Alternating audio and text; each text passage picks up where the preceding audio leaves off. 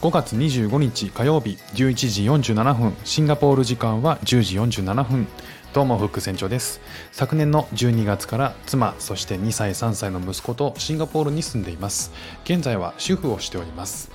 さてこの番組では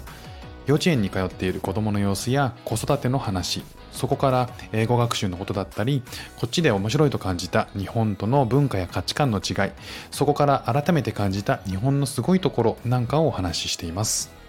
さて、えー、今日はですね明日5月26日まあもうすぐあの日付が切り替わるので5月26日水曜日はシンガポールは祝日です。何の祝日かと言いますと、えー、この日はですね世界中の仏教徒にとって大切な日なんですね。ベサクデといって釈迦の誕生日なんですね。そして浄土入滅を記念する日ということなんですけれども、えー、浄土っていうのが悟りを開いて仏になった日ということですね。で入滅っていうのが亡くなった日と。いうことで、まあ、生まれて悟りを開いて仏になって亡くなる。それがですね全て同じ日になっているということになります。喜び平和そして珍死の日でもある。というふうに言われています。この日はですねもちろん仏教徒ではないシンガポール人も含めてシンガポール中が休みになるんですよね。シンガポールはですね多民族であり多宗教の国。まあ、多民族であるがゆえに多宗教の国なのでいろんな宗教を信じる人が共に生活してお互いを尊重し合って生活をしているわけなんですね。でこのベサクデーには人生は儚く移ろうものだというふうなことを信者に説くためにろうそくや線香が燃やされていきます。でここシンガポールのベサクデーの祭典っていうのは夜明け前に始まるらしいんですね。信心深い仏教徒は法典に参列するために各寺院に集まるということなんですけれども今年はですね残念ながらこうシンガポールで今コロナの影響でおそらく派手にはできないんじゃないかなと一部のメディアは、えー、報じていました。寺院には花ろうそく線香などのお供えも挙げられていてろうそくや線香は燃え尽き花は枯れるということからこれらを挙げる人は人生は儚く移ろい万物はいずれ朽ちて死ぬということを信者に説くためだとされています。仏教徒にとってこの一日っていうのは価値のある大義のために使われるんですね。というのもベサクデーに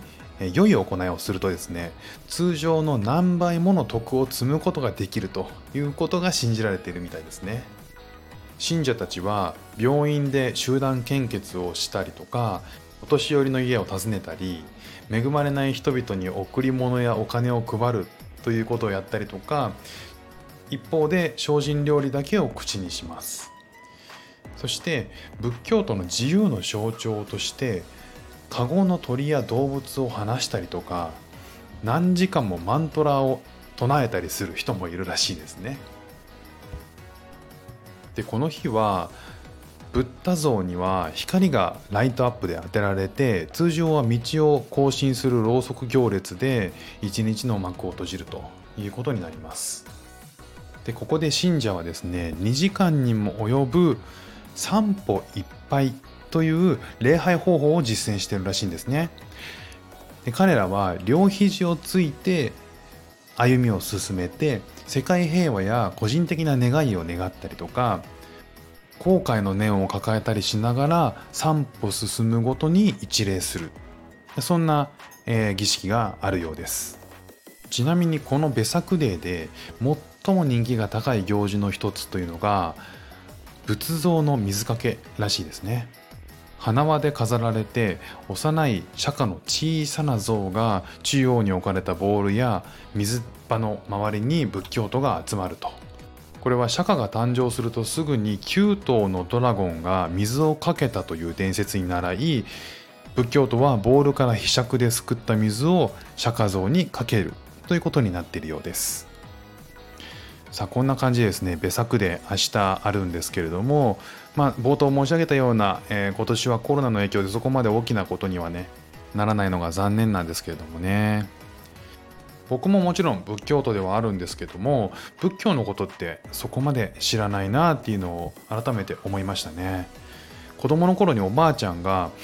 えー、仏壇の前でね念仏を唱えていたこととか家族が般若心経を唱えることができていたことぐらいで僕自身はね疎いんですよね。